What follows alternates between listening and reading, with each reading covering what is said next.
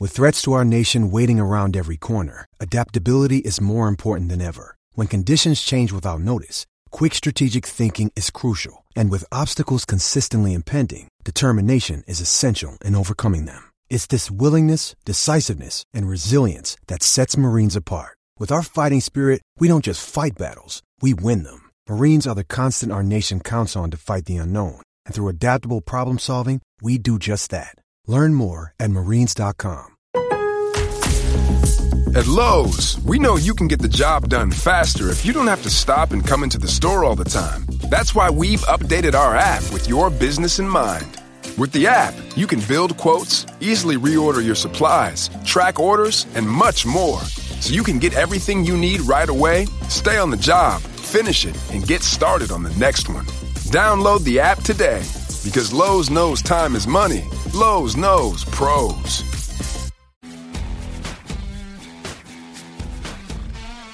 Hello and welcome to the FUT Weekly podcast. This is a nostalgia special. We're going back through 10 years of FUT history to dig up the best cards and some excellent insights from behind the scenes from Boy.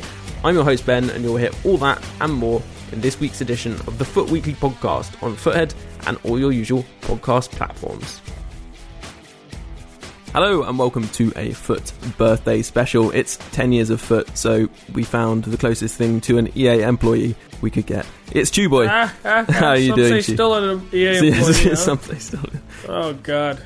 Yeah, nice to see you sharing. Um, you mentioned it actually last time you were on the pod, didn't you? Your Employee of the Month award um, from EA, and you shared it on Twitter. So there's actual photo evidence now. Oh yeah, yeah, that's true. Uh, from uh, March 2015, price ranges. It was a great month uh, in the history of FIFA. Yeah, and we're going to go through the years, talking about our favourite cards that um, we used or maybe didn't use that we hated coming up against that kind of thing.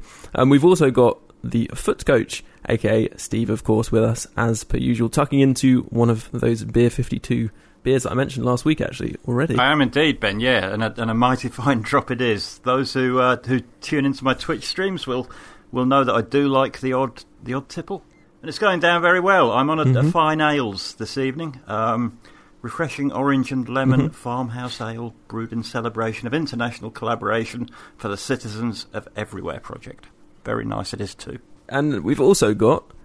Oh, actually, Steve, I'll let you. Intro- I mean, I'm I'm also a big fan of his series, but Steve, I know you you are an especially big fan. So, Steve, why don't you do us the honours of introducing our other guest? It would be my pleasure, Ben. Yeah. The other guest on today's podcast is Tom Mills, the creator of the Free Pack Project, the YouTube channel which, well, the YouTube show which really first got me watching YouTube content. So, great honour for me to meet Tom. How are you doing, mate? Very good, thank you. That's um, very high praise now. It's, I haven't put an episode out for about two years, so I suppose you're just rewatching the old ones. Still remembered fondly. And uh, yeah, the Free Pack project came out on Futhead's YouTube, and you worked for some time as sort of Futhead News, I guess, um, kind of like the, the precursor to Luke Zimmerman, who we Yeah. had on the pod.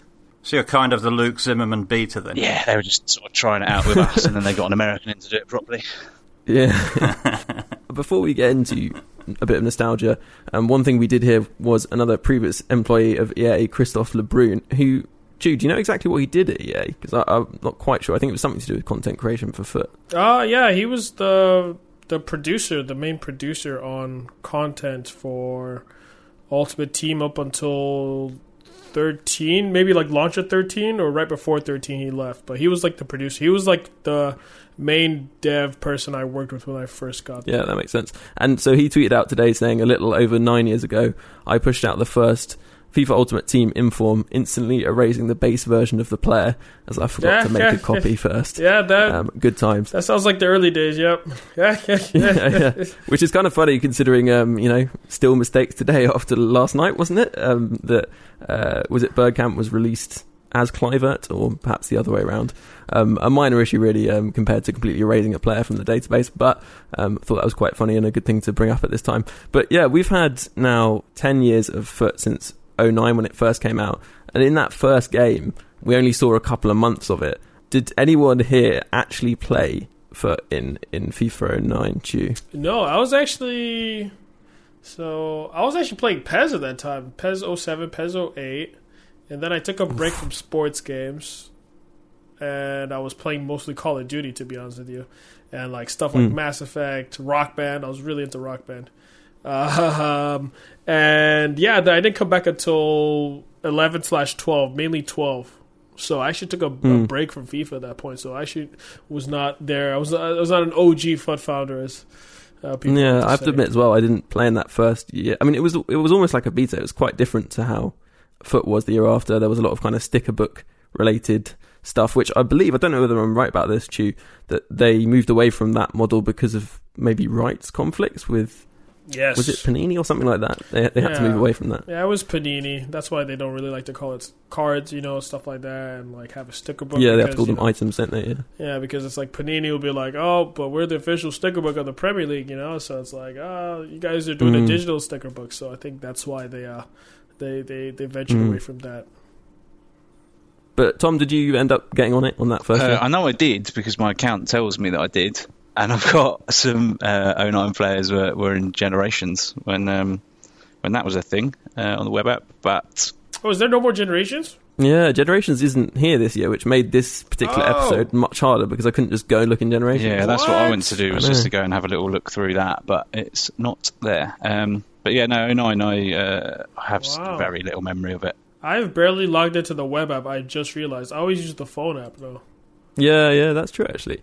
And I think when they completely redesigned the web app so that it Yeah, looked it's quite wasn't, different, Wasn't great. they, yeah, I, I think I think was it was it seven, 17, Was it? yeah, and and I think obviously I can see why you know maybe not that many people did it, but it was great to be able to you know I do it almost once a year, go back and have a look at what players I'd owned in the past and and see which ones are good, and that's exactly what we're actually going to go and do now. We tweeted out asking you to send in your flashbacks from the past, and uh, you got in touch in your hundreds. I mean, we literally had hundreds of replies to that tweet. So uh, it, it took a lot of scrolling to get through them all. A lot of looking at very sweaty players. I have to say, like the the caliber of player. I was expecting mainly, you know, big high rated cards, but it was mainly the likes of Welliton and. Uh, More. oh, Moore and- no, oh my Yeah, god, I hate it was, that's the uh, card I hate the most.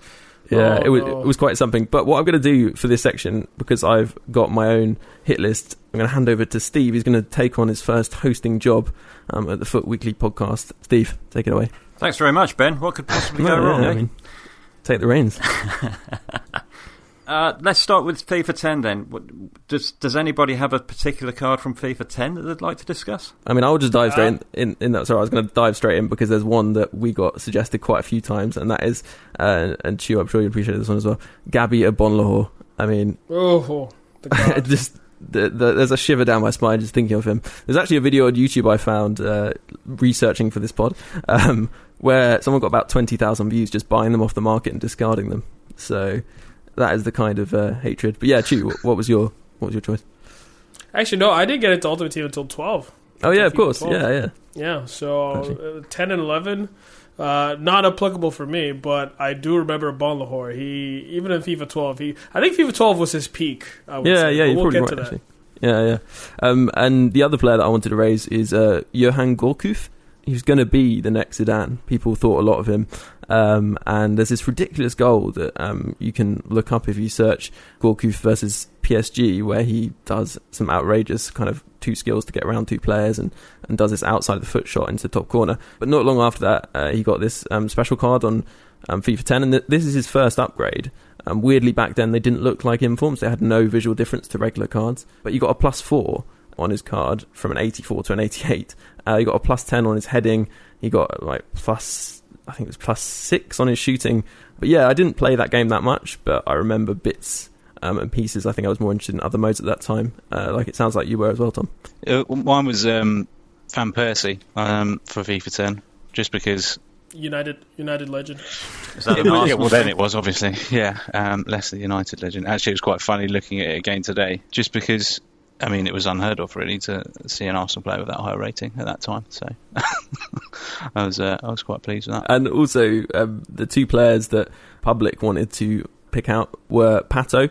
Um, this sent in by Rick Bowerson. He had a triple 90, 90 pace, 90 shooting, and 90 dribbling, which looks really nice. Um, and also a man who I d- is not particularly well known now, but um, an Argentinian who played for Marseille called Lucho Gonzalez. Don't know if anyone's Anyone remembers Mm, yeah, him? remember. Yeah, um, sent in by Craig on Twitter. He had an 87 rated card, which just looked like the kind of perfect, I guess, you know, register, holding midfield player, 80 pace, 80 dri- 86 dribbling, 85 shooting, 88 passing, uh, 74 defence as well. So, yeah, really, really nice card. Caught quite a few um, shouts for David Villa as well in the uh, in the comments. Yeah, of course. FIFA Yeah, 10. yeah. Right, I think we're we're probably ready to move on. For sure, all very much before my time, I should add, so I can't really contribute a great deal to this, this section of the discussion, which is probably why it's a great idea for me to host it, Ben. I'd imagine I can kind of see where you're going with this. Oh, yeah. So yeah, move on to uh, to FIFA 11. Ben, which cards would you uh, would you like to talk about from FIFA 11? Well, so the first one I've done this especially for you because I wanted to keep you interested at this stage was uh, Darren Bent, Sund- Sunderland Uh-huh. card at the time. I went about for some reason building an England team to start with, and uh, while that didn't go great, Darren Bent was a pretty comprom- like good poacher. He, he got better, I think, in, in future years, but he had sort of 88 pace, um, 80 shooting, um, and uh, pretty average dribbling to be honest. Um, and it's weird in this time. Basically, defense included strength. I think that's right, too. Basically, any time before physical was on the cards, it was heading, and so strength was included in defense. So you had strikers with like surprisingly high defending stats. Um, so he had Mm. like 67 defending or something.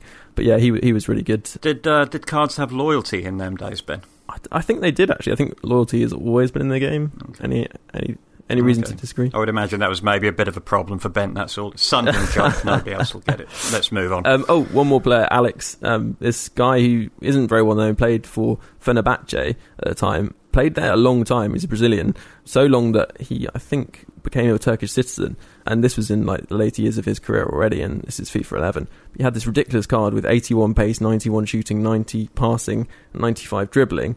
I mean, he's an 88 rated card. And uh, he was unbelievable on the ball. But the weird thing about him is because back then the only way you could gain coins was from like uh, playing single matches. Um, he literally cost I think eighty thousand coins, and he was one of the best cards on the game at that point. So yeah, a weird different time in FUT. Cool. And how about the rest of you guys? I mean, Chu, you weren't playing at this point still, am I right? Yep, was not playing. Okay, so difficult to go to you for anything. Tom, how about you? So I got a pair. Um, Inform Musa Sal. That was the first Inform I ever Mm. packed in any FIFA, which Nice. sort of got me thinking. Well, I need to build an entire team around this player because it was still a bit of a thing. Um, I think it was even like an achievement for getting it back uh, for packing an Inform back then. 'cause It was like quite tricky because there weren't tons around. Um, Mm. I ended up pairing him up front with Nicolas Anelka. So that was those Mhm. two. Like to think I wreaked a lot of havoc with them, but probably didn't. benefit, benefit of hindsight. And uh, we also had uh, two suggestions. Uh, honestly, like most of the suggestions for FIFA 11 were silver players because Brazil silvers back then were starting to take off. And we had a guy called Marlos, and this is suggested by Lambo Matt, who uh, actually Tom, you'll probably remember the host Yeah, of Footstock. well. OG. he suggested Marlos, who is a Brazilian. Um, he was playing for Sao Paulo at the time, and uh, he had 86 pace, 86 dribbling. This is on a 74 rated silver, and wow, yeah, he he was he had five star skills. He was basically um, Messi with five star skills, but silver. It was really really good. Um, and then you also had Giov- Giovanni. I think he played for Hull. Is that right, Steve? You probably know. Yeah, yeah, yeah. That rings a bell. Yeah, that So at this rings point, he was at San Jose Earthquakes, I think, and he had 80 pace, 81 shooting, and 77 dribbling. Again, this is a 73 rated um, silver card. He had outstanding free kicks. Um, pretty much felt impossible not to score free kicks with him. Um, I think that comes from Craig, who suggested Lucho, actually. So thanks to Craig for putting him in. Also, that year was uh, the infamous 48 rated Wallace and Troll. I'm sure, Chu, you've come across this around. Yeah, that was uh, Craig LeBrun's idea. I remember that. Yeah, and That he was that was thirteen, wasn't it? apparently it was FIFA. Was it 12 thirteen or twelve? Uh, FIFA 11? No. Apparently it Oh, FIFA 11. 11? Oh, okay. I think so. Okay, no, Felipe Melo was FIFA 13. Yeah, that was the goalkeeper, Felipe Melo, wasn't it? Yeah. Yeah, yeah. So the 48 rated Wallyson was because apparently Wallyson didn't get an inform. Loads of people were really annoyed about it because he scored from 48 yards. And so the idea was they gave him a 48 rated card as a bit of a joke. And they uh, basically completely nerfed all his other stats down to like below 30. So he's basically unusable apart from his shooting, which was like 88. Um, so yeah, um, little fun fact, which I don't think you really see anymore in FUT. I'm assuming, you know, with your very realist hat on, Steve, you probably wouldn't really want to see that. Uh, no, probably best not to get me started on that subject again. I, th- I think we know my views on that one by now. um, okay, right. So let's move on um, quite predictably to uh, FUT 12. Oh, here we and go. start with Tom this time. Tom, what what can you tell us about FUT 12? Which cards particularly floated your boat that That year? was when I went full all out on the Brazilian front. So um, Nilmar is going to be uh, my shout, who you would have uh-huh. seen come up in that in that re- replies to that Twitter post. There. Nilmar, Nilmar was such a dick, man. I hate that. Hmm. Sorry. that card, Would you like to enlarge on that, Drew? that card, that card, that card on Welliton used to abuse me so bad, man. Oh my god. yeah, and, um, in what in what way was it so abusive? Then was it a bit like the sort of the Musa from from FIFA 16, 17? Did it just have the sort of BS factor? It was just this, the pure sweat. I mean, that was back in the time where like just sweat was real, you know, like. Like pace Like- was the important stat, wasn't it? That it was yeah, it pretty was. much it. It was like when the striker was away from the defenders, like there's nothing you could do, and Nilmar and Welliton could just do that. They just had this like acceleration that once they're gone, they're gone. And people remember back in the day that was over the top through balls. That's all it was. So people Mm. just spam over the top through balls, and if if those two guys are gone, like there's nothing you can do. Yeah, that was also probably in the days of like the kickoff glitch, or you know when you could just use to through ball it from kickoff and players would be on goal. It was it was a mad time. And so my suggestion um, for this year was uh, Dede. I don't know if people remember him, but Dede the centre back. center back. Yeah, as Net called him, and uh, Dead Eckenbauer, I think some people called him. He was, he was 81 pace, 81 defending, 82 heading on a 78 rated centre back. He was playing at Vasco da Gama at the time. Um, Dede was like, for some reason, one of my favourite players throughout this period because he always had really good cards. He was really good on the ball, even though he was like six foot three or four and really, really strong.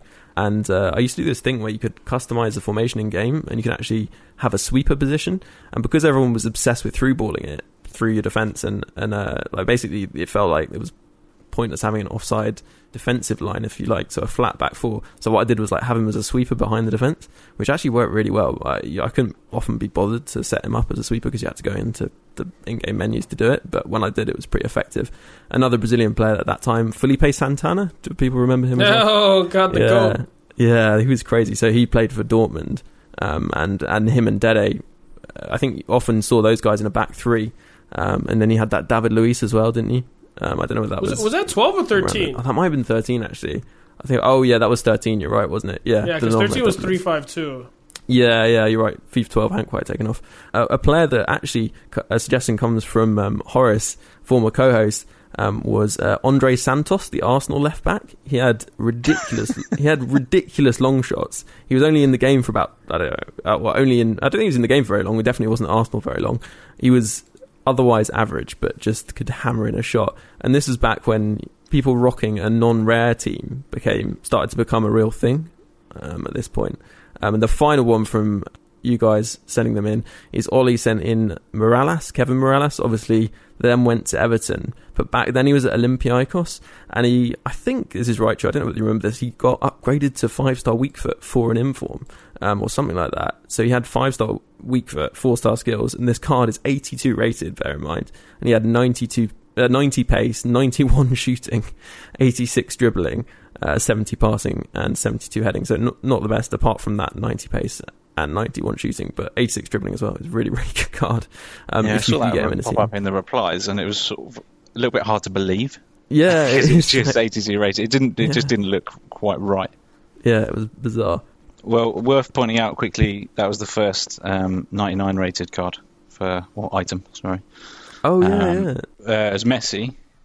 Yeah, record breaker. Was it? Yeah, Yeah, I remember. I remember launching that. That was a very interesting. oh God, yeah, that was a very interesting time. yeah. It just stood out to me because it was the first 99 rated, and then that didn't happen again for another couple of years. Um, Yeah, 'cause it's that's something else that's probably worth discussing over all of this is how much lower the sort of the the stat ceiling was. I guess it's probably now just with like how much we see in terms of content, but uh, you just you you you get to you race to 99 quite quickly now, whereas back then it was that was a huge deal. I mean, it's look at looking at the card though, Tom. Actually, I mean, it is it's literally 99 pace, Yeah, 99 I can't shooting, remember 99 what the passing, occasion 99 was. dribbling.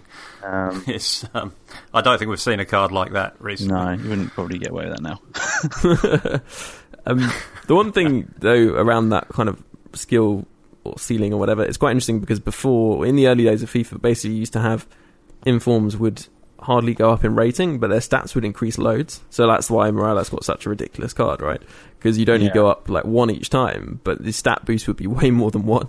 So that was quite fun actually. And back then, you got to remember that everyone was playing like single matches where you could see the opposition's rating in the loading screen. So if you had ridiculous players who were actually really low rated but had outstanding in-game ability, it was really useful because it appeared like your team wasn't very good.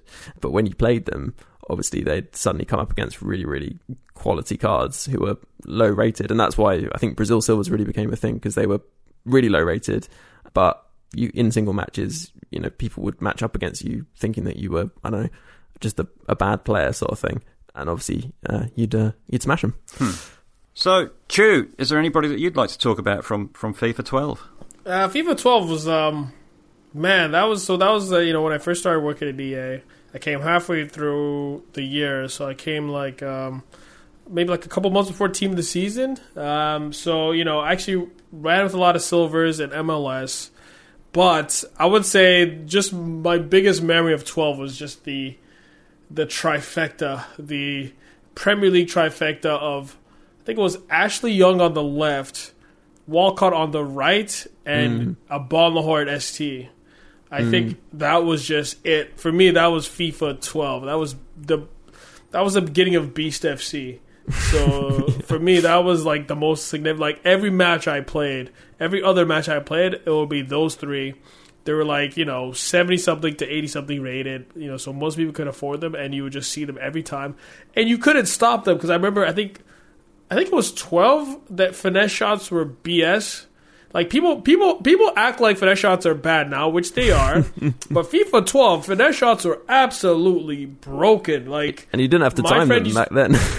yeah, you didn't have to. People people forget. Like that's why I find it funny about um, the complaints about finesse shots at the start of this year. Because yo, go back and play FIFA 12. Because I remember my coworker at, um, at EA uh, at the time, you sitting next to me, Rolla hundred four.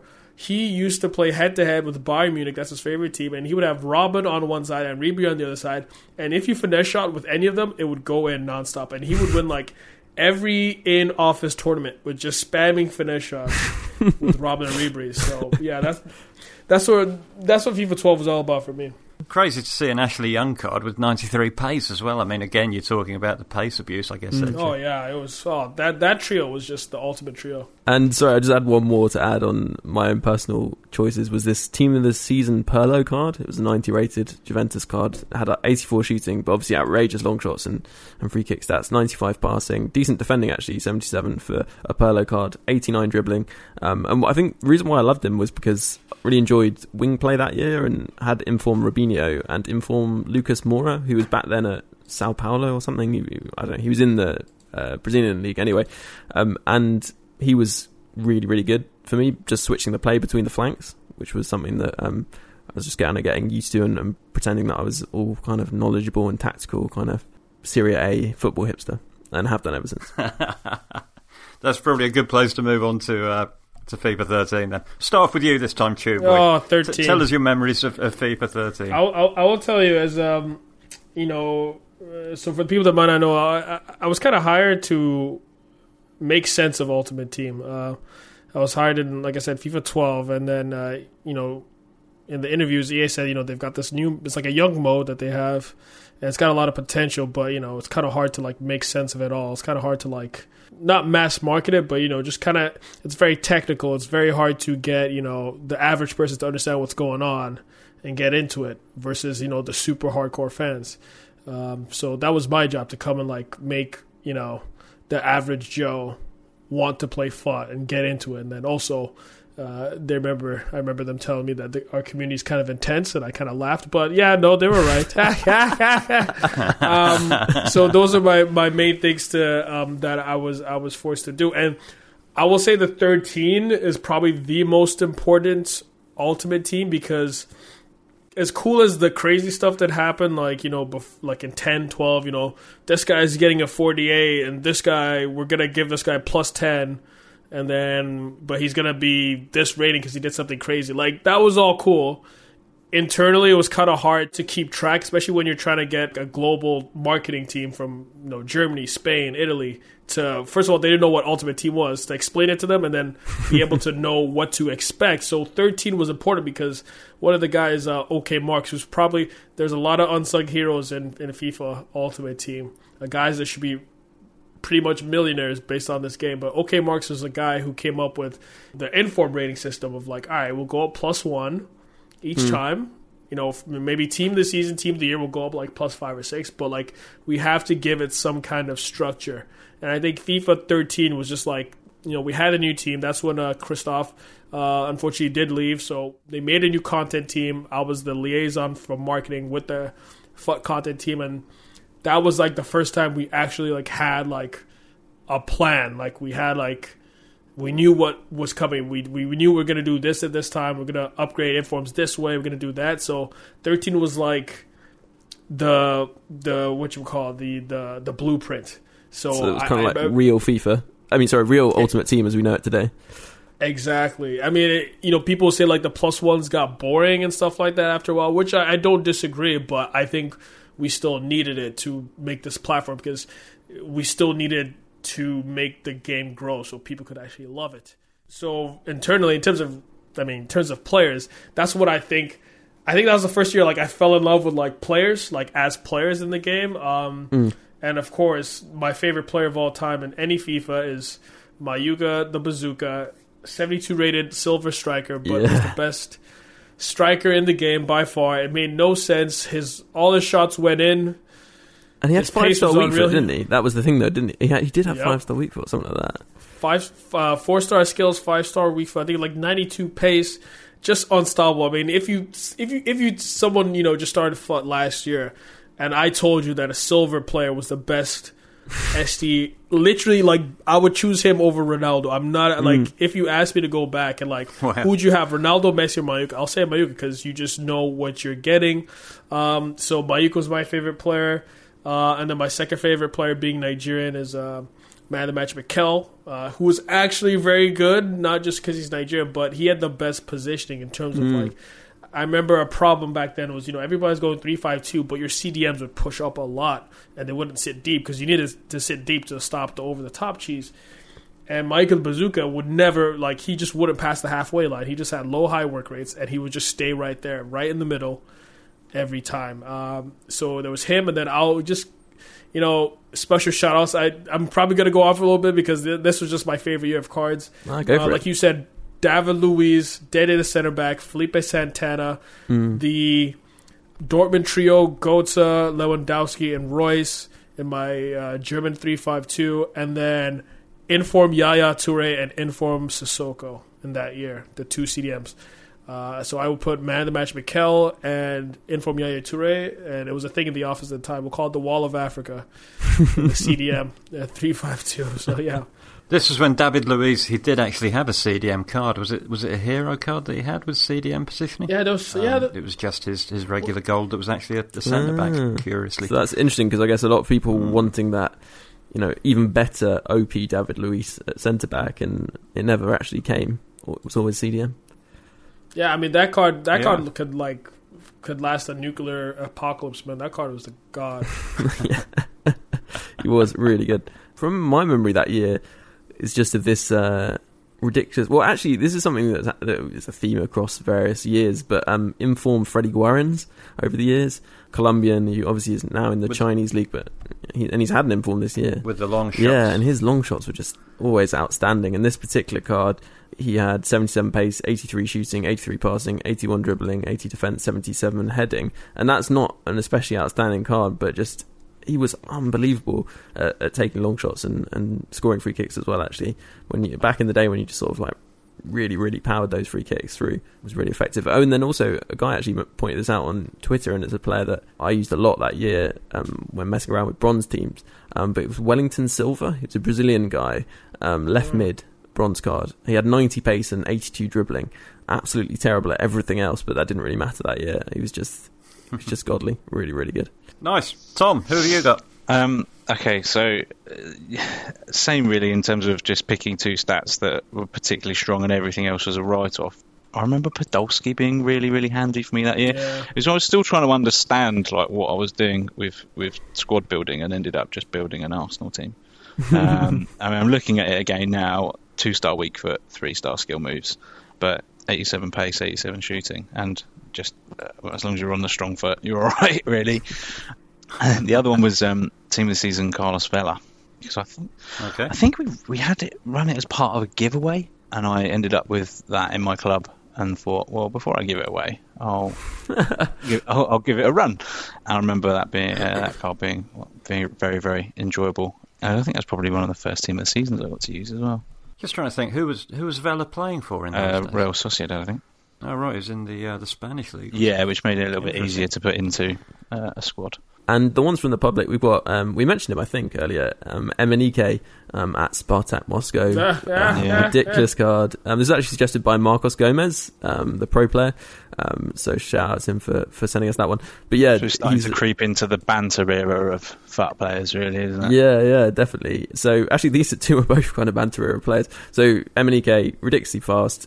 Not, I honestly had some of the worst passing you'll ever see on a player who was effective in the game. And then we also have um, Adel Taarabt in form. Is an 80 rated card. Um, there Mm, was yeah, a that was decent. yeah, there was a spate of like really good Moroccan players for a bit with five star skills. You had Boussoufa, I think, as well. He was in the Russian league.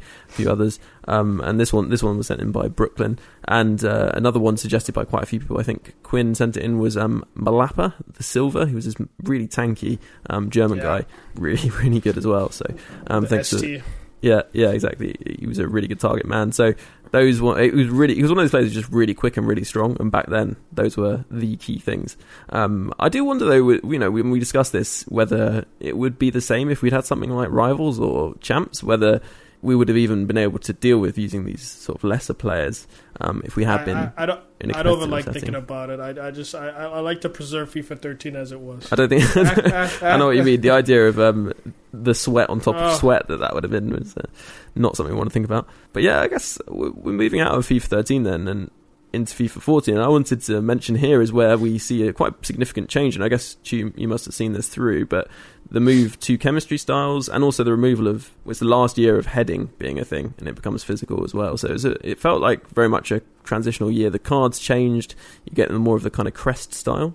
Is that right? Wait, was Um, it was it wasn't it 15 that got rid of? uh It was 15 that got rid of heading. Yeah, yeah. Sorry, I, I, I explained. Yeah, I it explained 15. it. I explained it badly. I, I was saying it's the last year that heading oh, oh, was in oh, the my game. bad, yeah, yeah, yeah. But the key thing was obviously chemistry styles made a, a difference. I think in that year, um, and uh, Yeah. 14 is a very important FIFA because for Ultimate Team because that was the first time I believe that the majority of people who bought FIFA played Ultimate Team. So that's when it was like mm, internally it was like, yo, this is the mode now. Because Mm. FIFA 12 or 13, like those of us who were on FUT, it was just us trying to convince everybody, like, yo, hey, we're not crazy. This is like the best mode of all time.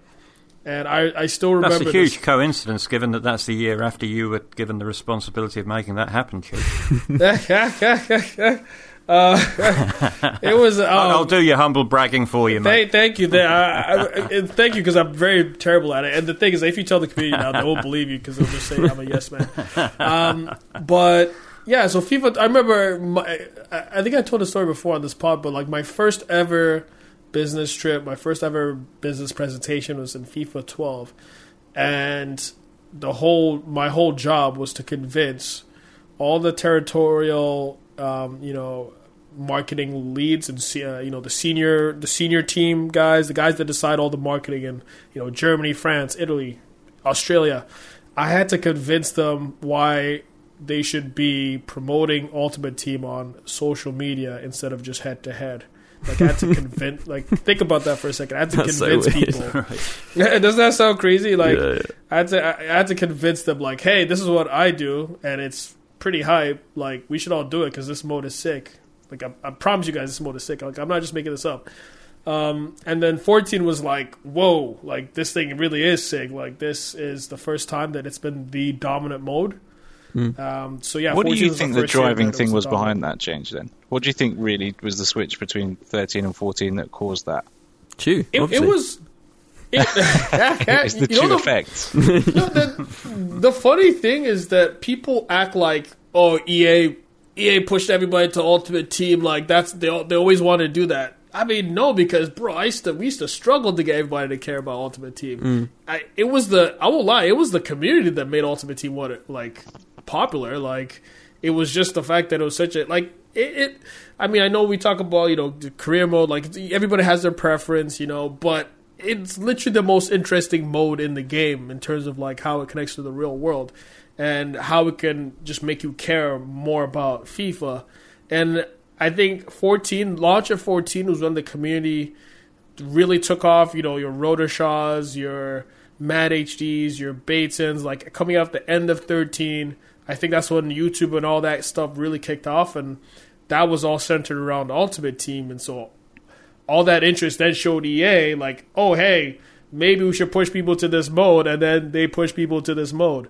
Mm. But to say that like EA had always wanted to like, oh, that's all they cared about, bro, man. no, I we we used to struggle to get people to care about Ultimate Team. That's really interesting. I think it's no coincidence either that I think I'm correct in saying this, Tom, that FIFA 14 was the first year when the free pack project was introduced. Oh, there you go. Yeah, I'm happy to take some of the credit. I mean, you are welcome, Chu. Um, I'm sure that gives you a job for a couple more years. But yeah, no, yeah, that can't be a coincidence either. I was thinking before you said it, actually, YouTube, it must have been around about the time that that started getting more interesting, and obviously more, more content helps, more live content and stuff. But yeah, um, I think Yeah. YouTube probably is is underplayed how much of a part that had.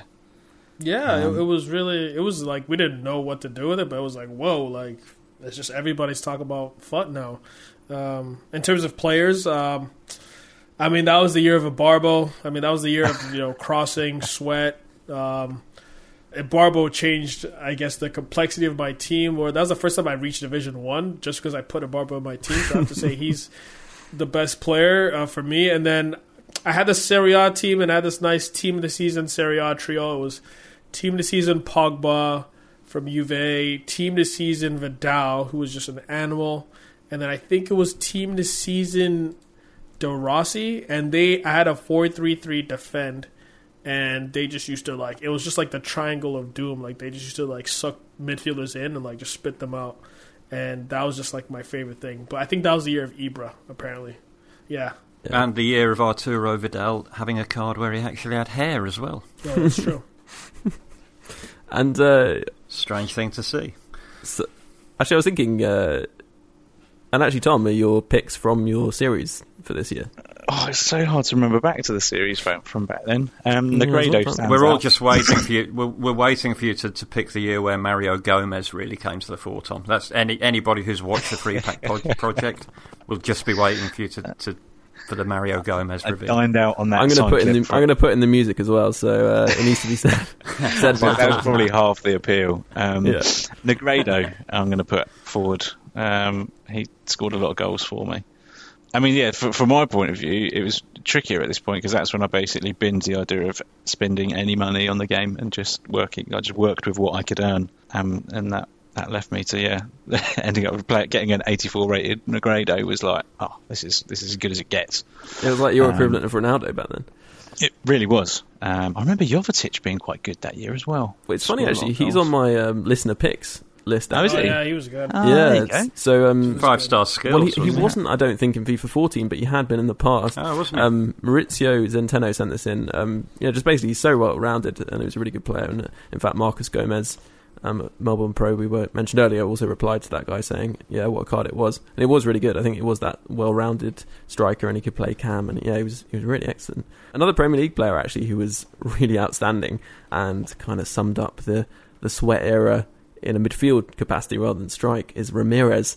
Um, an outrageous oh Oh god. yeah. when he was playing for Chelsea, Oh. that Brazil link as well.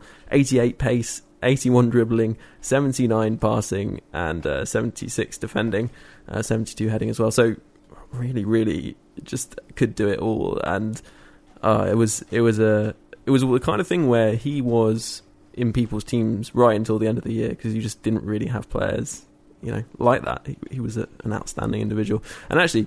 I had him quite close to the end of the game, and uh, had him in a team with the other player I'm mentioning here, Davor Suker, the legend. Obviously, we had legends coming into the game at that point, Oh and yeah. um, that was a big moment. I suppose that may have also helped kick the game Oh, on, um, in a big way. But yeah, Davor Suker was the guy that I, for some reason, used first, even though I had no particular connection to him.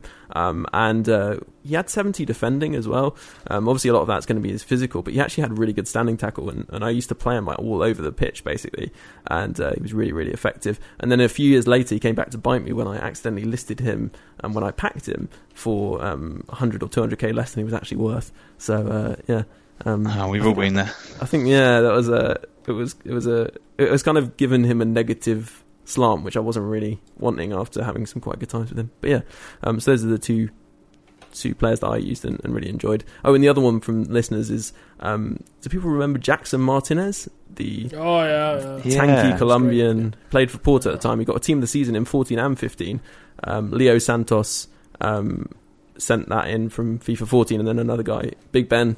That's not one of my alts. Um, that is a, a genuine listener. Um, he uh, mentioned this uh, Joseph Martin, uh, this Jackson Martinez from FIFA 15, which he also got team of the season both years. But yeah, it was a proper tank, 92 heading, and then I think he had sort of 89 physical the following year um, on his team of the season cards. Just a, a really, really good player with four star skills as well.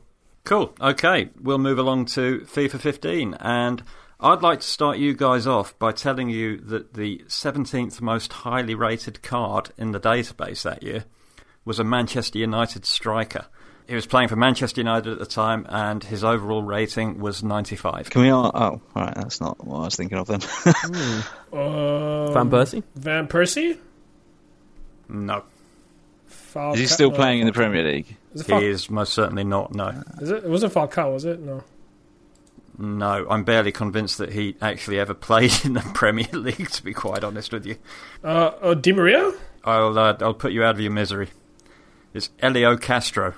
Oh, oh, oh, the pink. Ah, ah, ah, ah. oh man, what a so time! yeah, that's um, the Twitch streamer Castro who got given a card after a charity stream, I believe it was, Junior, or something, something like that. Yeah. Oh man. Um. Whoa. That was a very interesting month actually because um, earlier that month, I think a month before uh, Castro did that charity stream, we unfortunately lost uh, Simon Humber, who was one of the co-creators of the mode Ultimate Team. Hmm. Uh, I think him and him and Matt Pryor invented the mode on a train when they're they're going on a train to somewhere. Um, so yeah, he um, unfortunately passed away of cancer. Um, probably one of the best producers out there. I think he was the main producer on the World Cup game, uh, which everybody uh, knows and loves. And yeah, Mm. one of the fathers of Ultimate Team. So He did a lot for career mode as well, didn't he? yeah, he, he was just like there's some there's some producers in that company that are just geniuses, almost like him, uh, Adam Shaikh especially as well, who comes up with a lot of modes in, uh, in Ultimate Team. Um, so yeah, you know, it was um, it was definitely you know sad times in the office um, because he'd been there for so long, and then. You know, usually i- i- in EA, when something goes out in terms of marketing, you usually have to have a, a lot of approvals, and you know you have to like ask for permission. But you know, we we um, uh, we're obviously fans of uh, Cash doing that uh, 50 hour live stream uh, for cancer research, donating cancer research, and uh, the dev guys came up with the idea like, oh, you know, like you know, we lost an important member of our dev team to uh, cancer, so why don't we do something special? And again, me and marketing like, oh, we got to go through like all these approvals, but I think it was on a weekend, so we all just got together. It was like me, I think it was uh, Angry Nate on Twitter who came up with the idea. So shout out to him. Uh, Tyler Blair as well. Um, you know, we needed his sign off because it's uh, you know he's one of the designers. So we kind of think I don't know if it was like a Sunday or a Friday or something like that. It was just I remember there's not that many people in the office. I came up with some you know messaging. Usually you have to send the messaging up to you know the people up top and they have to approve it. But I was just like you know what I'll just me Tyler Nate we'll just talk about it. We'll approve it ourselves. Put it out there, you know. Maybe, hopefully, the execs aren't watching Twitter on or Twitch on the weekend, which I doubt they are and you know we're like, all right, yeah, if he if Castro hits that 50 hour mark, we'll we'll drop that into his account. Of course, you know it has to be a, a, a player in the database with the name Castro, so we just took the um, you know made it a purple hero one, upgraded the stats, and it's uh, one of a kind. I think that was probably I think even he was saying Castro was telling me this that was probably what um, really took his streaming career to the next level. I think it was that it was that charity stream. Mm, yeah, it's incredible. I mean, his rise has just continued and continued. Um, and uh, yeah, I was, I was thinking about that because there haven't. You, you, do you have a card, or is that just a card that's in Futhead database? Because No, I, I, I wasn't cool enough to have my own card. Yeah, 'cause I mean, I was gonna say- it's just on I think you were too cool to have your own card. Chief. there are so few. Has that happened again? Uh, no, that was a, that was definitely a one time thing. That that I doubt that will ever. No, I, I don't want to say it will never happen, but now you know the employees are coaches in the game. Like you see them as like coaches or managers, whatever. But uh, yeah, I don't think there's another one like that. I think it's time to take a break. Long podcast this, but we'll be back very shortly for a strange edition of FIFA Ultimate Team, the best ever, and 250 games with Inform Fellaini, plus Chu on FUT Birthday and what he thinks of content this year. All that in just a moment. You'll be keen to know as a listener, we've partnered up with Beer 52 to give you, the listener, a free case of craft beers. Just go to beer52.com slash FUT to claim a free case. Beer 52 is the world's most popular monthly craft beer discovery club. It searches out incredible and exclusive small batch craft beers from some of the world's greatest breweries and brings them back for their members. The current case, out this month, which Steve is enjoying, features a blend of European and UK beers. So when you kick back and watch Zlatan's highlights on YouTube, crack open a beer bibliothèque from Sweden, or Gareth Bales with a mango milkshake IPA from Tiny Rebel in Wales, or even Pascal Chimbondas with a Mount Saliva from France. There's something for everyone's tastes. If you like darker beers, get yourself the mixed case. If you like lighter beers, get yourself the light case. It's easy, and there's no minimum commitment, so you can take the free case, try the beers, and see what you think. All you've done is paid $5.95 for postage. You've got eight incredible craft beers, Ferment magazine, and a snack delivered with next day shipping. It's a no-brainer. Try your first case for free at beer52.com slash FUT. Cases usually cost £24, there's no catch, but if you want terms, go to beer52.com for more details, and of course, please drink responsibly. Hello and welcome back after the break. I'm still here with Chu, and I've also got Steve, the FUT coach, and Tom Mills, who's new to the podcast. So, Tom, how was your first FUT weekly break? Yeah, it's very um, very brief. Yeah, it was actually extremely brief, wasn't it? Probably one of the the short, Even by our even, even standards, that by a our quick quick standards. Yeah, but yeah, we're going to get back into um, looking back over these FIFA 15 players. You've sent in listeners uh, some of your favourites, and we've enjoyed looking through them. Um, if you didn't get your player features. You can always send it to us again. I, I quite like to pop in a few um, that we might have missed into the next podcast. So please do send those in. And uh, I'll hand back over to Steve, who's going to go through it. Although, Steve, I believe this is the game where you started playing. Yeah, um, I, I played FIFA for a long time before, Mm. uh, before I took up FUT. But FUT 15 is really, I, I kind of just dabbled with it really. I'd say 16 was the first year that I took it really seriously.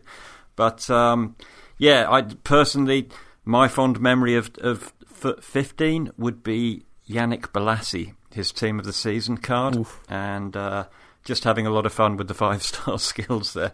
Um, so yeah, that that'd certainly be one of my fondest, earliest memories. How about you guys? Let's start with uh, let's start with Tom. Uh, okay, so this was the beginning of a an ongoing love affair with um, Bruma. Um, we'd get we'd get to him eventually. Eh, I'll be honest, it, it was the pace um, and the four star skills that were Yeah. were an appeal. It's like one of those things. Um, Like, Tom, what was it that caught your eye about Bruma?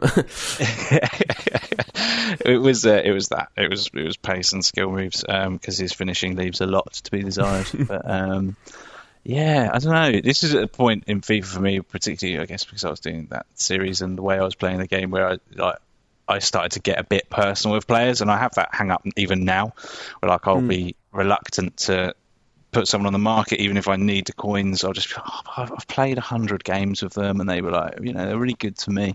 I get a little bit sort of too personally attached, um, and that that happened with him.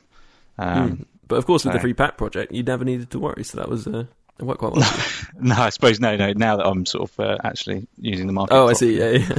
But but then no, it wasn't. Um, it wasn't an issue. But um, yeah, that was that was one that was ongoing. There's a few more stand out there. There was uh, Pizzi. Uh, yeah. I think he was a cam then. Uh, he may still be. Um, he's just got, I think, an 88 rated inform the last couple of weeks. Oh, so- well, it's the UCL card, isn't it? It's the um, Oh, UCL, sorry, yeah. Well, not UCL. It's UEL, isn't it? It's the Europa League item. Yeah. 88 rated Um, card, yeah. Uh, and Aduriz as well. He was the precursor to Mario Gomez, really. Mm, Mario Gomez, you say?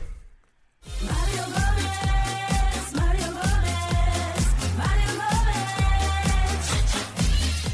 Those who know will know. And Chu, what were your players for FIFA 15?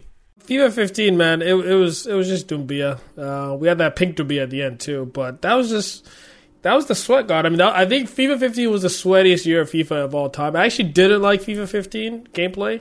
I know everybody. Look, everybody always talks. The funny thing about the community, you know, no offense, is that every FIFA I've worked on, FIFA 12 to FIFA 16. You know, you hear everybody talking about the good old days and how like, oh, FIFA sucks now. FIFA 15 was the best. Oh my god, FIFA 16 was the best those dudes used to tell me that that was the worst FIFA ever. Every year, it was the worst FIFA ever. They told me to kill myself. Tell me that it was trash and I'm not doing anything good. You know, now that I posted like, oh man, remember those days? I was like, oh, Chu, you know, you're the best. The game's gone downhill since you left. No, you guys told me I was doing absolutely nothing when I was there. So, um, you know, nostalgia obviously affects people's uh, memory, but um, I personally didn't like 15 because I remember the cheese was you'd run to the side of the keeper and tap it in, which is like so stupid. But Oh, uh, people could get- looking back, Get past the keeper really easily, couldn't you? Is that? exactly, you just kind of yeah. run to the to the right and just do a little tap. Uh, people seem to have loved that, but I didn't. I, I, I was. It was a lot of zigzag cheese as well. Zigzag dribbling was like really big, Mm. uh, where you just kind of do speed dribbling. So it wasn't my most fun year, but when you had to be anything's fun. So Yeah.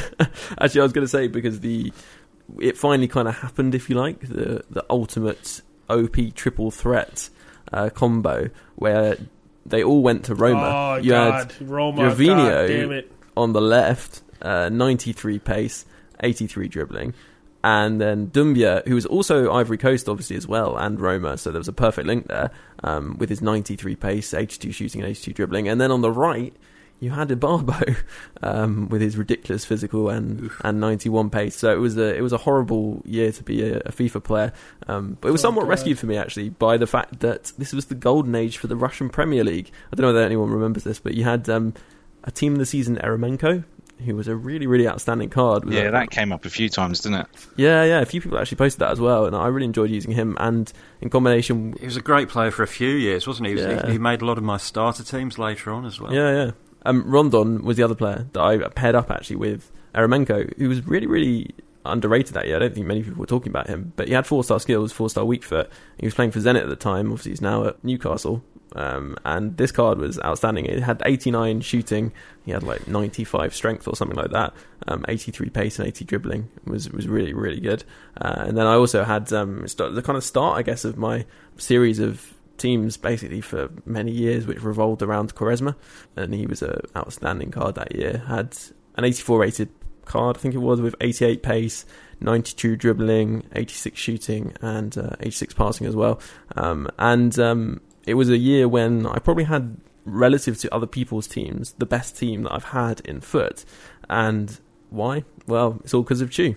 Um, because uh, that year, I believe is Oh, God. You introduced price ranges. Well, you didn't obviously person- Oh, personally, man. but but the thing was that it was really good for me because I got wind of what was happening quite quickly, sold everything before price ranges kind of started to reduce prices massively, um, and uh, also I didn't really. I didn't buy coins myself. Um, I was quite into trading at the time, so Mhm, um, sure. it was it was basically like perfect conditions for me to, to do really well, and ended up the year with like a, a record breaker um, Ronaldo striker card, which I think is his first striker card in FUT, I believe, and and things like that. So yeah, big shout out to Chu for making that possible. Oh, hey, no problem. Glad I can help. Um, yeah, yeah. It was uh, probably the weirdest year of FUT because of, of price ranges having to come uh, midway through the game. Um, Hmm. Wasn't the best thing to happen, but it's something that had to happen. I mean, Yeah, yeah, no, it Um, definitely did. I mean, the inflation in the in the market was just crazy. You know, anyone who wasn't buying coins was at such a huge disadvantage. It was just crazy. Exactly. And um, yeah, I think it got to the point that after Team of the Year, you know, um, it kind of got out of hand, you know, because, you know, people spent a lot of coins, bought a lot of coins to open Team of the Year packs, and then, you know, they have way too much, way too many coins, and then drove the prices to astronomical uh, prices. Um, and yeah, you know, like we, it was, I would say the scariest time I've ever had at EA was like the day before price ranges because you, you know when you know you're gonna say something that everybody's gonna hate you, even though Mm. you didn't do it, but you're the messenger. I was like, I know I'm fucked. Hmm. Like I just, I just, I know everybody's gonna, you know, like, um, and we'd been working on it, and actually the month leading up to is like just knowing that in a month you're gonna have to like everybody's gonna hate you, you know. YouTubers gonna hate you because you're between. Some of them even came up to me after. Were like, "Yeah, sorry for all the hate you got because you're standing between me and a million dollars." I was like, "Yeah, fair enough." um, you know, yeah, yeah, I, I, again, I really don't blame any of them. To be honest with you, like actually, we all get along very well. Actually, like we're we're we're, we're pretty close, you know. Um, but it's funny because you know, at that time, me, myself, and the dev guys all knew that basically FIFA 15 had to be sacrificed for FUT to be good from FIFA 16 on. Like we all knew it was going to work, and we knew that it was the right thing to do. As much as you know, you know, people were going to say otherwise, and you know, of course, I don't remember the little mini PES rebellion. Where everybody acted like they're going to upload PES, but we all That Also, lasted we- about two weeks, didn't it? yeah, honestly, the officer were like, yeah, this could have been like, let's just give everybody a free pack. They'll come back, and they did. Um, the funny thing is that during the RIP FUT, no, seriously, like during the RIP FUT days, um, uh, for me, that was still the the FIFA community is not very good at boycotts. Uh, if I'm being very honest, as somebody that's always been on the other side, I, I'm being, you know, it. I, I'm, I'm being serious because sometimes, like you see, like now that I've left EA, you see a boycott and you're like, "Yo, you guys, you guys got them." Like I, I would say, Chemgate in the FIFA 16, like I was like, "Yo, you guys got them!" Like this is what you guys have always wanted, you know? Like because I still like Hellblade community. I'm like, "You guys got them," but then I won't lie, the FIFA community, everybody's in it for themselves in a way. So if they don't see an immediate benefit for themselves, they lose the interest there. Like the FIFA community is not very good at banding together. Um, I think what you're seeing now, I mean, you know, I, I, I hate having to go to this route, but you see, like now, like like let's take for example, uh, like uh, how Kurtz, you know, trying to ban people to band people together to, you know, I guess I don't know if it's overthrow EA, you know, or make the game better. But the thing is that, like, like I said, this always has somebody has had to like squash community rebellions. The community is very bad at coming together. So he's actually like, you know, the whole thing about, you know, uh, blaming content creators, uh, Yes Man, saying, I think he just put a tweet out saying, like, oh, he's going to save people from Castro posting about 193 drafts. But it's like, the only way you're going to get something like you're going to overthrow EA or whatever is if you come together. So you can't Mm. insult yeah. people to make them come closer Yeah. to you. It gives the opposite because people are going to resent you if you talk badly about them. But you need the community to come together. And if you the FIFA community is terrible at coming together, absolutely terrible.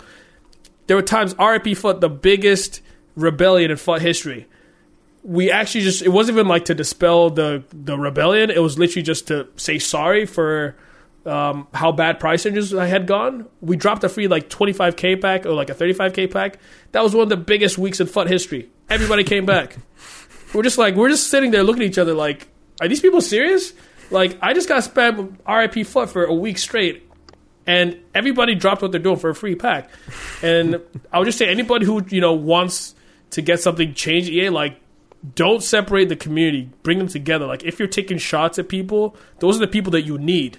You can't separate the community and then ask them to come together to support a cause. Like it's just not going to work. And also, I mean, content creators, of which Castro is probably the leading guy, eh, they have much bigger influence than pro players do in the community. I mean, it's yeah, it's a, it was a crazy kind of sta hill to die on, if you like, isn't it? It's a, it's a strange thing that happened um, around that. Um, I just wanted to quickly sh- mention actually because I always feel bad if I miss out people's um, suggestions. Um, the triple threat of Gervinho, Doumbia, and Ibarbo was um, sent in by Greg Trainer, so thanks to him. And also another player that was mentioned by loads of people actually in the replies is Chikhaoui.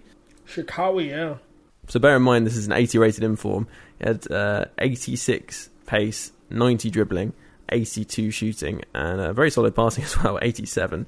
And he was actually fairly physical as well. And I think he was, I think he was like 6'3 or something. He was a pretty, pretty big unit. Um, so yeah, it was, it was a really, really good year for. Actually, it was generally quite a good year for skillers. But yeah, as you said, Chu. Sorry, going back to FIFA now, it was not the best in terms of gameplay. Um, I think a lot of people would would get behind that. Yeah, no, but but if you told people right now, they'll say that that was one of the best years. But uh, people forget that goalkeepers are absolutely broken that year. Like Goalkeepers did not work. I remember that. Yeah, apart from maybe those ridiculously overpowered joke Hart cards, maybe around this time. But yeah, it's probably time to move on. Let's indeed move on to. I think we're now up to FIFA 16, are we? We'll begin this time with Ben. Ben, tell us hmm. your thoughts about players from FIFA 16. So I was weird. I was actually struggling to remember players from FIFA 16 at all. And Yeah. actually, it's really interesting. And this came up again and again when people were sending in replies. And I certainly found this trying to come up with players. Um, you know, old co-host Horace and I were chatting about um, players that we'd enjoyed, and pretty much all of them were like FIFA 12. Um, even FIFA 17 came up more. I'd say FIFA 14. Less so FIFA 13, but yeah, and, and FIFA 16 was one of those years that just kind of passed us by clearly, and I think it was the same for. It feels like it's the same for a lot of people. We don't hear people mentioning it much. It was obviously the year just before FIFA 17, which was the start of FUT champs, SBCs, and all that stuff. But there was a really, really, really good card in the team of the season that year, which is probably one of my favourite team of the seasons of all time, which was Ben Arfa. Um, it was just an outstanding card. Obviously, five star skills, four star weak foot. He had 88 pace, 96 dribbling, 87 physical, so obviously really high strength, and uh, 91 passing as well. He had 93 shooting, um, and then there was another team of the season card that was five ratings higher, but I did still prefer Ben Arfa, um, and that was Hulk. This Hulk card, 92 pace, 93 dribbling, 96 shooting, 94 passing, and 94 physical. It was a ridiculous, ridiculous card. That was also suggested by Mikel Hoyer as well. So yeah, a really, really top, top, top guard. If I can just jump in there, Ben, actually. Um, the Russian league threw up some really great cards that year. and yeah. I can remember this was very much the time of Lambo Matt, Matt Lamborn, who we mentioned earlier. And he was always a big advocate of, of using Russian league players because of the value. And so, following his lead, I actually, my, my end team was mainly comprised, I think, of, of Russian league players. And you've already mentioned Hulk, but um, on the other side, um, there was Oleg Shatov, the left midfielder. Uh, 92 pace, 85 shooting, 86 passing, 89 dribbling. Nice card, cheap and affordable. And then, as a striker in between the two of those, um, you spoke about big units earlier. There was Artem Dzyuba. Um, this guy's six foot four with 91 physical. And if you think that, that Ibrahimovic is a bit OP in the in the air, the flashback card this year, um, you should have checked out Artem Dzyuba in FIFA 16. If you if you got the ball anywhere near him aerially, it was hitting the back of the net. Yeah, he was he was pretty outstanding. I remember coming up against him. I don't think I had him myself, but it was a it was a serious threat. Just to pop in, the um, community pick comes in from Dat Boy. I don't know whether there's any relation to you, Chu, um, but he said Jeremy Menez. Oh yeah, yeah. Nice, yeah. That that is a card that I feel came up year on year as being that player that you get kind of early on. A decent shot on him. Always felt like he could produce a finesse shot as well, and he, he didn't feel weak, even though he never really had the best strength. So yeah, he was at AC Milan that year, but he also was at um, French side as well, I think. So a good card um, and used by a lot of people. But yeah, Tom, what what was your pick? Well, I sent you some pictures of my FIFA 16 club, didn't I? And Oh yeah, yeah. now that you've seen them, you understand why it was so hard to pick because it was sort of that was the year we had the keys to FIFA. When you- when you say that you had the keys to FIFA, you, I feel like you're gonna have to elaborate a little bit more. I don't know how much. a Chu will tell me if I'm if I'm not allowed to say this kind of thing. But we, there was a there was a group of people that were um, given lots of stuff. Um, Yes, we were uh, getting. Yeah, it was um, a nice little initiative for people who didn't coin sell, There you go. coin See, promote. Team Yes Man. Yeah, yeah. well, Yeah, was yeah, yeah. See, yes, man. that was like you know how the Avengers were first created. That was like the the initial, the first Yes Men I created. Oh, Oh, yeah, God. so that deal consisted of. Uh, oh, it was a deal. They I ended up on a list somewhere that meant that I got the best three informs um, from each team of the week dropped into my club, and Yep. I think it was forty-eight thousand FIFA points a month. Yup, dropped in man, as that was well. Yeah, it was a good deal. I missed that boat. Um, yeah, um, Oh god, era. im- im- imagine But- the riots if some people got it now and some people didn't. Oh my Well, god. do you know what? Just to expand on it, this, that's what made it so hard to make this pick because I had I had every player in the game, literally. Like apart from icons um, or legends, as it were, I, I, I had every player in the game. Um, so I settled on Iniesta because it was one that I actually found in a pack. Um, it did make it a bit boring just having access to every player. I know it sounds ridiculous, and you wouldn't. no, no, I know what know, you mean, A lot of people won't believe you, but it, it genuinely Yeah. did. So very opposite to the free pack project in, in a way. You know, you're not playing with these like you know low rated cards who. It um, went against everything I stand for. Yeah, So- yeah. you sold you sold out basically, didn't you, Tom? You sold out. Well, it was free, and I didn't have to do anything for it. so- um, we we all would have. We all would have. exactly. Yeah. Has, has anyone else got anything else from FIFA 16? As I said, it's a bit of a sort of I don't know, not particularly interesting year. There was a, another Guarin Yeah. card that people brought up, which I'd- looked pretty good. But yeah, it's interesting. Uh, If people have players from that year, then send them in. We're, we're lacking. I seem to remember it as also being the year of, of Ahmed Musa, of him being Mm, quite nasty yeah. to deal Was that was that year. it? Yeah, no, Yeah. you're probably right actually. I, I think that was 16. Um, and- Sixteen or seventeen? I, I think he was pretty nasty in both, but I think he, he first sort of came to prominence in 16 Yeah. too. Six- 16 was like it wasn't the most interesting year. I, I would say it's 16 is the most forgettable FIFA. As bad as Mm. that sounds, the pros like it though because it was the most reliable gameplay wise. The gameplay wasn't like enjoyable in my opinion, but I know the pros kind of reminisce about it because it's like it, it, it felt like it was kind of like a fighting game in the pro Mm. sense where it's like backwards body feint, uh, ball roll uh, to what's the speed boost, da da da, near post shot, like that kind of thing. Like if you just right, pulled off that combination, it was always responsive. So it's uh, like a kind of um, what would be the way to describe it? It's kind of like minimal in terms of the randomness. Exactly. Of the game. Yeah, yeah, which pros tend to Yeah. enjoy. But I guess yeah, as you say, it's not so fun for casuals sometimes because you don't get the I don't know crazy long shots and the the things like that. Yeah. It was Yeah. pretty dull because I remember the, the the producer that year kind of wanted to be a bit more simulation-y Hmm. um, instead of like crazy. Uh, but yeah, if you ask like the Tasses, the Gorillas, they'll probably say that 16 is probably the best. And Mm. it'll sound weird, but in, in terms of players, yeah, I would say I think that was the first time I ever. Uh, was that the first time I got Team of the Year Ronaldo? I remember was really OP for me. I would say him and Team of the Year Neymar was probably the best player in the game that year, Mm. And that's all I remember. Wait, are we done? Are we done? This? Yeah. yeah. Yeah. 16 was boring. Move on. Yeah. Right. Yeah. Let's move on. We because we've got we're into more recent history, I guess. But FIFA 17 is actually the FIFA that the podcast started um, in. Mm. Um, so we're into that era, and we're also into the SBC era. We're into FUT champs, things like that, and it obviously made the game quite different. And it also meant a lot of people sent in their picks from that year. Player of the month, Son, is someone I never, Oh I my- never got, oh but my is God, I love that possibly, card. Yeah, possibly he's, will um, always on be one list. of them. Yeah, he, I mean, I think he'll always beauty be of that card. one of the most iconic players um, in Oh. FIFA history because he was just unbelievable. I mean, he was an 80 ra- 89 rated player, but he just he felt like he was 99 rated. He was outstanding. And he came from nowhere too. Yeah, Yeah. the year before nobody was using him. It was just that year suddenly took off. We've also got another suggestion from a uh, listener and uh, who a man who's come on the podcast a few times, Ian Sterling. Um, I've heard of him. he's brought up Musa Sal, who that year had this Oh my orange god, card. that stupid card. Yeah, and he was what the was man he of like? match. 300k or He- something when he came out. It was mad Oh. expensive. That card, you couldn't stop that card. Oh my Mm. god, dude. Like if he did the shielding with him, that was when shielding was broken. You couldn't do anything. Oh my god, I forgot about that card. Physicality. He was a real pig. Oh, Oh, I was waiting God. for that. I'm here all week, guys. Oh no. Um, I'll go into my pick. So, premium SBCs were a thing that year, and there were some yeah. cracking cards. And my personal favourite was that El Shaarawy card. Um, reminded me of those early days when he had actually had five star skill moves, five star weak foot. But yeah, he was he was really really good. Ninety two pace, ninety three dribbling. Actually okay physical as well, but he had 88 shooting and 84 passing. Had him and Ronaldo up front, really really effective. And player that I actually wanted to chat to you about, you who I personally thought was outstanding. I bought him, and then he was quite cheap as a as an icon, 86 rated. And then I think it might have even been you who really hyped him up, um, Alexi Lalas. Oh my god, he was the he was amazing. He was the most valuable for price icon. He had some kind of crazy physical that his strength was just like I'm looking at his stats right now. I think he had yeah, he had 86 physical, but his strength was like 90 something. I mean, I'll be honest, like in real life he wasn't that good. Yeah, I was going to say But, he's quite um, funny in terms of that that card. That you know, should he have been an icon? Probably not, but you know, Probably not.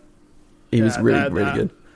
I think that was the North American marketing team being like, "Yeah, Mm. let's let's uh, let's get this game hype in North America."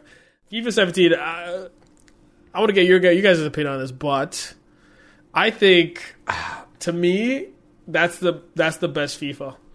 I think I think you're probably right. Yeah. maybe it's because that was the first FIFA I, I didn't work on, first Ultimate Team I didn't work on, so I was like so happy to just experience it without stress. But I thought that hit the most amount of marks for the most amount of people in the community in terms of like, oh, you're a pro, oh, you don't like playing gameplay, you like to grind, oh, you like to do, you, you know what I mean? Like, you know, SBCs, FUT champs, um, new content types, new kind of content cards. I just feel like it satisfied people the most all over the board. And It's it also- made so many careers in the FIFA community. I also think it's one of those things. You're right, isn't it? That that was the first year of FUT Champs, the first year of SBCs. There's never, well, I mean, we might see big changes going forward, of course, but in terms of the last three years, it was like the watershed moment, wasn't it? Really, and it, and possibly the biggest watershed moment in the whole of FUT history because of the SBC factor. I'd say. Yeah, I, I I think FIFA 17 saved FUT, in my opinion because people don't realize how boring FIFA 16 was, where we just spam draft. Honestly, like we didn't have was not there, there wasn't something for you to grind. I know you know now we've gone too far into FUT champions and stuff like that, but mm-hmm. like there just there weren't things to grind for no reason. Like there wasn't. Uh, we, we just what we did we literally did draft and we did seasons division one and then you got like coins and a kit and that was it. So 17 i know that in, in internally at ea it was kind of like a new it was a new set of eyes like uh, in terms of a new new production uh, leads.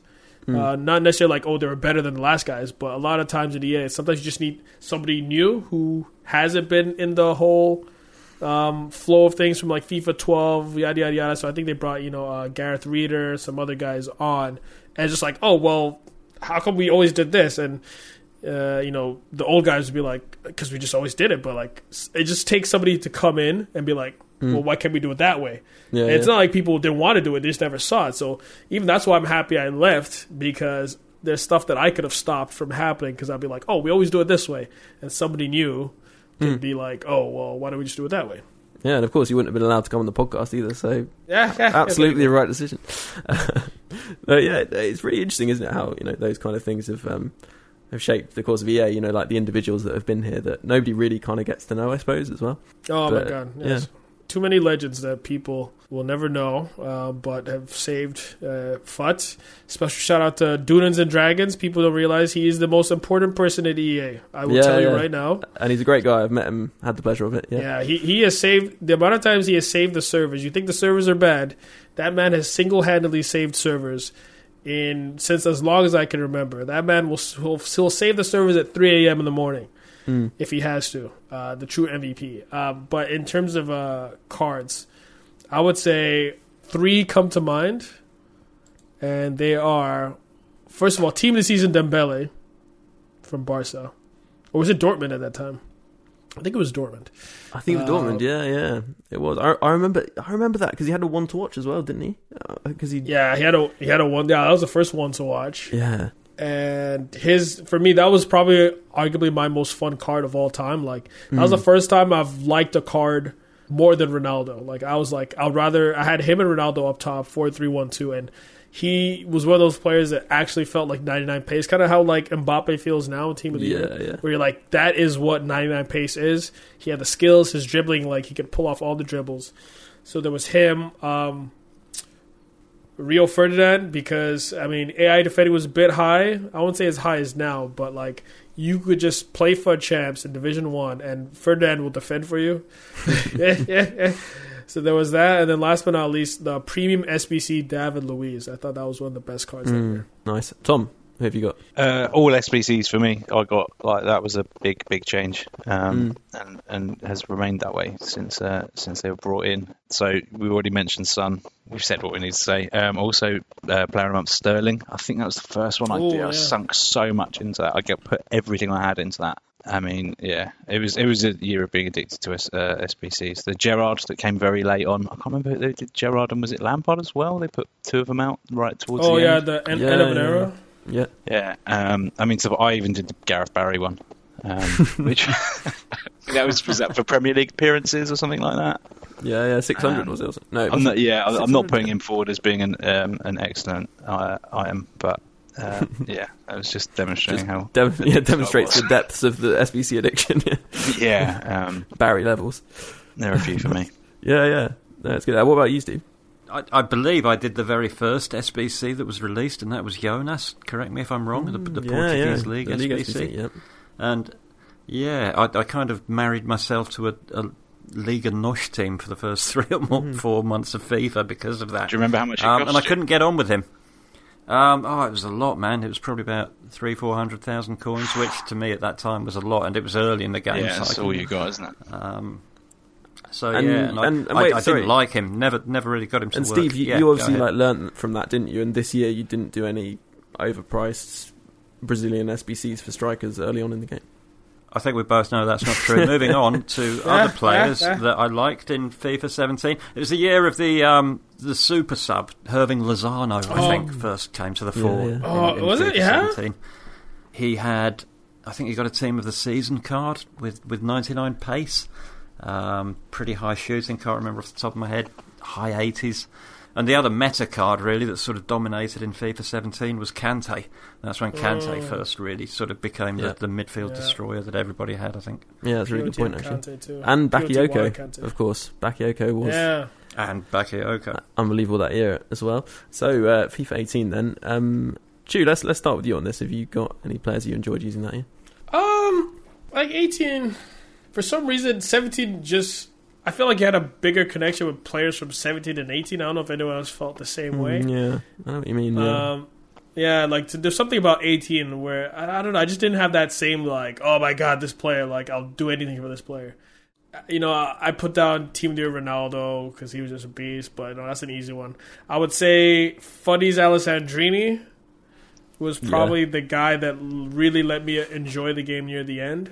Yeah, I'll say FUTTIES Alessandrini was just one of those guys that like it was just weird that like a player from MLS. I think that was the first time that a, an MLS player was meta, and I thought that was just so sick that finally, like you know, somebody who loves MLS, that there's a player from the league that can actually be like you'll see him in pro player teams, um, and things like that. So, and as much as I hate this card, I think. You know, like Tom said, like that, the birth of Lozano was 17. I think like the the, the final form Lozano was um, 18 with uh there was that sub that everybody freaking had. Was it or maybe it was 17. I don't know. The 84 Lozano that like everybody had Mm, uh, yeah, on their Yeah, bench. that, that's a year when he really became. He was absolutely everywhere. yeah, in he was like that's my most hated card last year, but I have to I have to respect that card at the same time, you know? And uh, Tom, did you have any particular picks from this year? More SBCs, I guess. Uh, no, actually, it wasn't. Uh, Well, some of them might be, but um, I got the Path to Glory Milinkovic Savic. Um, oh yes, yes. And then you may uh, may not remember, but you actually helped me build a team around him. Um, Yeah, I did actually. quite a nice team. I think I ended up with the SBC, Insigne, and Anderson, who was a cam, the birthday Anderson, and I moved him to striker. Yeah, I, I do Um, remember that. Yeah, yeah. Uh, That was your suggestion, was moving him to striker, and so yeah, that was. I think it started as an 86 and got upgraded a couple of times. So it's one of those for me. It was like oh, just can't really move him out. Mm. Um, birthday Torre. That was because it's obviously his first year of objectives as well, wasn't it? yeah. Um, and that was a, that was a reward for one of the objectives. I can't remember what it was now. I don't think it was too much of a grind. It was ten matches of something. It wasn't too much of a pain, and that ended up being um, really really useful. Who else do we have? I used Inform Fellaini for over 250 games. I made a note of. wow, I don't know why. that is crazy. I said I got like personally attached to players, and he just sort of stuck in my squad and stayed Yeah, there yeah. for a very long time. Um, Uh, is that Puskas, um, Yeah. Giroud, uh, used Mm. for a very long time as well, um, and one to watch Bruma. Be have to bring him back and give him another little mention. Yeah. Stuck by him for a very very long time, waiting for an upgrade that never came. um, Yeah, There you go.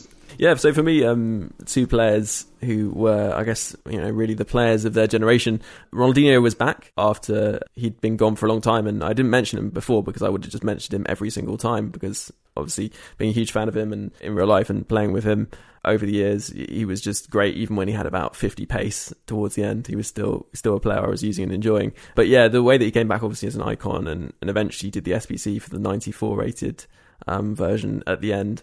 Um, and uh, it was a bit of a weird moment as I submitted the, um, I think it was the, you know, that 91 rated Pirlo we got, or it was very easily obtained around Christmas time that year.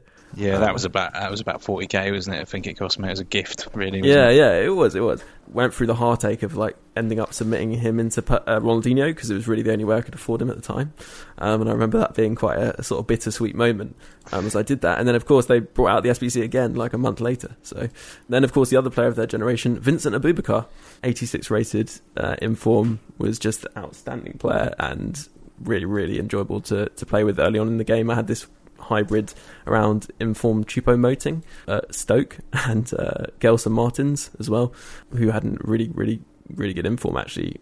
So yeah, I, I think it was one of those things where I don't really remember, apart from those two, any particular standout players, even though it was last year. But also proved by the mentions that we got. I guess it's a bit too recent history, so we didn't get many people um, dropping in FIFA 18 players. The, the two players that I'd bring up from, from FIFA 18, it, I always remember it as being the year of of team of the season cards being more easily attainable. Yeah, I think they were given out in, in weekly rewards, a few of them. Yeah. Carlos Lopez springs to mind, who was he was a Spaniard in the Polish league, so he was a bit of a nightmare to link for a card that you basically got for nothing, as I remember it. He was he was real fun for a few weeks. Mm. That that's a card that sticks in the in the mind. The other one is a card that sticks in the throat. Uh, my pack day. An untradeable Sadio Mane team of the season, and I don't know if you guys have ever had the same thing, but it didn't matter what squad I put him in or which system I tried to play him in. He made a perfectly well functioning squad turn to complete horseshit just merely by being there. Um, and I've never really known a card do that before. Players became clunky. The whole thing just fell apart every time I put Sadio Mane in the team. the, Is that it just sounds pretty psychological, but uh, Yeah, I had him, and I don't remember that. But I probably didn't. I don't remember using him very much. So that was that was later on. I mean, Tom, it wasn't exactly the same card, so maybe Steve's just True. had- Maybe there's just something wrong with yours. Maybe I, yeah, I just had a cursed one perhaps. Yeah. Um, well, that brings us to the end of our recap of the various different players we used. As I said, do send in your suggestions. Um, you know, drop us an image of a player that you enjoyed using, maybe a player's record or something. I might bring it up next week um, as well. But one thing that um, I did want to say, it, is FIFA 19. We have FUT Birthday just around the corner, and it is the 10 year anniversary. So, Chu, do you think we can expect something particularly special? Uh, I mean, they kind of have to. Like, I, I'll be real. This year, FIFA 19 has been the best year of content, in my opinion. I know that um, yeah, yeah. you know there have been a lot of mistakes. There have been a lot of, I guess, misjudgment of like SBC prices. But in terms of cadence, this is what we've actually wanted. Like, I think they've actually like hit it Mm. right on the head in terms of like, because I know a lot of people like, oh, like the funny thing now in the FIFA community is like. We've had so many promos and like there's like one week without like a big promo. It's like, oh my god, there's no promos. I'm like, dude, honestly, like I can't even keep up with the amount of stuff. Like I think it was two weeks ago. Like during Carnival, I was like, I don't even know what's going on. Maybe it's because like you know some of us are old, like myself. Um, but you know, there's so much to go on with. So I think you know, 10th birthday and the fact that you know new content team, and I think that's why like there's been a lot of mistakes and stuff like that because I think it's a new content team. Like uh, I think the last member of my generation left uh, earlier this year, so there's kind of like the new guys like learning as they go. So um, I would I wouldn't be surprised if you saw a few more mistakes, but you gotta. Uh, I mean, I know people like, outside of EA, you know, the fans will be like, "This is ridiculous," but as someone that's been there, like I know it's just gonna take some time. Probably not until twenty that they'll they'll nail it. Um, I would say that with the way they're kind of having crazy ideas in terms of like, let's just do this card for fun, this card for fun. Why not? Um, it should be a good promo for FUT Birthday. Mm, yeah, definitely. Will there be free packs, Chu? Ah, ah, ah, they sh- I mean, did they do that last year? I don't think they did, but they should be. Yeah, you would you kind of expect we'll it. take that as a yes. And Chu, uh, I know you've got to head off, and we're winding down. So thank you very much for joining us for this FUT Birthday Nostalgia Special. Uh, no problem. Glad to be part of this, and uh, happy 10th birthday to FUT. I'm glad I was part of uh, four years of it. And if anyone, of course, wants to keep up with Chu, if you don't already, it's at ChuBoi. Yes, C H U B O I on Twitter, Instagram, all that good stuff. Fantastic. Thanks again, Chu. See you soon. right, no problem. Bye bye. So, Tom, podcast debut. One thing I was going to ask, being someone who was many, many years ago replying in the YouTube comments saying that you should use particular players for the free pack projects and, and never seeing you use them, is there any chance of a, a return at all, ever? Uh, yeah, never say never. I think I've always wanted to go back to it. Definitely. Uh, I said to Steve, it's um, with rivals and stuff. It's primed for it now. Like FIFA is Mm. got to get my children grown up first, and then I'll have more time. Yeah. And then and of then get them good at video editing, and then you can outsource your. There's two things. So I've got two. So one of them I'll have to get good at. Uh, I'll train them up on video editing. I think I'll probably line up my daughter for that, and I'm going to get my son grinding SBCs for, Mm, nice. uh, packs for content. Yeah. And then and then that's you know all I have to do is play matches Great. Yeah. And do the commentary, but that'll be right. and do the commentary, of course. Yeah. Just to add as well, I mean, this has been quite a nostalgic episode, and there'll be a lot of people out there who are wondering what on earth we're talking Yes, about. that's with a good point, Pack Steve, yeah. Project because it's been a couple of years now. So, if anybody, you know, if anybody wants to change from the, the general FIFA content that's being pumped out on YouTube, definitely go and look up the Free Pack Project because it was a great, great series. Mm. It really was, and I'm not just saying that because yeah. No. From from about series two onwards, it was. I think the first first series, I was just trying to figure out what it was, but um, it got a bit better as it went on. no, there there are some crackers out there, and, and if you just go back and I guess you can watch through the series. No, it's great to to have you on, Tom. And also the Thank other thing is that people can keep up with your goings on on Twitter. Where can people find Yeah. you? Uh, they can find me at E TEM1985 uh, if they just want to see what I, I basically just post pictures of players that I pack now. That's pretty, pretty much what I'm doing.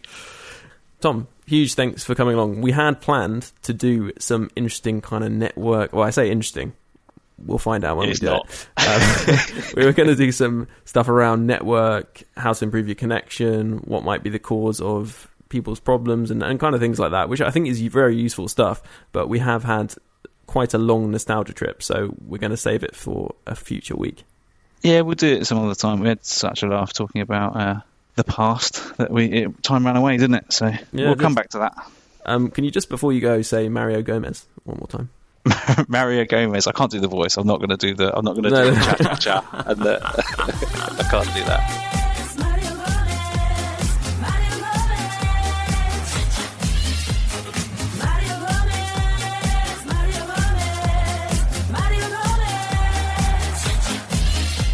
There we go. And uh, Steve, I know you've enjoyed this one, so Yeah. I don't even need to thank you, but thank you very much for coming. I have. I've enjoyed this one particularly, Ben. Yeah, it's uh, it's been a good laugh and a good trip down memory lane. A Yeah. lot of it to, to days before my uh, my FUT days, so uh, I found it particularly interesting. Yeah. Hope the listeners have too. Yeah, and Steve, did you enjoy this week's FUT Weekly beer? This week's FUT Weekly beer was fine, Ben. Yeah, um, it was a fruity little number, something that I wouldn't ordinarily drink, and that's one of the great things about it. I guess you get a um, a variety of, of flavours and beers that you wouldn't normally probably select. Great. And it, you know, it really sounds like you've rehearsed that, but that genuinely, that's 100% genuine enjoyment of the craft beer. So, um, It is no, absolutely, yeah. It's um, it's a good little selection. Yeah, great. And of course, um, any of you guys out there want to drink along with Steve, um, obviously 18 plus and all that kind of stuff. Drink responsibly, etc., etc. Beer52.com slash FUT is where you can find that. And of course, thank you, listeners, for sending in all your suggestions. We really enjoyed them. Many hundreds of replies to that tweet, which you can find on twitter.com slash footweekly pod. And of course, if you have any suggestions, because you don't follow us on Twitter, you didn't see the tweet, and so are wanting to desperately send in your players that we haven't mentioned, then don't worry, you can. Just go footweekly at mail.com. Alright, see you all next week. Have a good one. Bye. Bye.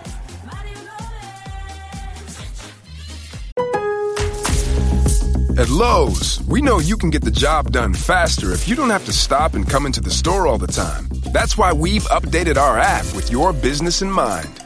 With the app, you can build quotes, easily reorder your supplies, track orders, and much more. So you can get everything you need right away, stay on the job, finish it, and get started on the next one. Download the app today because Lowe's knows time is money. Lowe's knows pros. Machst du Deutschland, machst du Deutschland, Mario Gomez. Is this a good point for me to just say that my dog is snoring its tits off, so I'm just going to have to move it outside because the mic will be picking it up. So. just give me two seconds, guys. I'm sorry about this. Now we get to see how the sausage Yeah. is made. Look. Wrong up. Machst du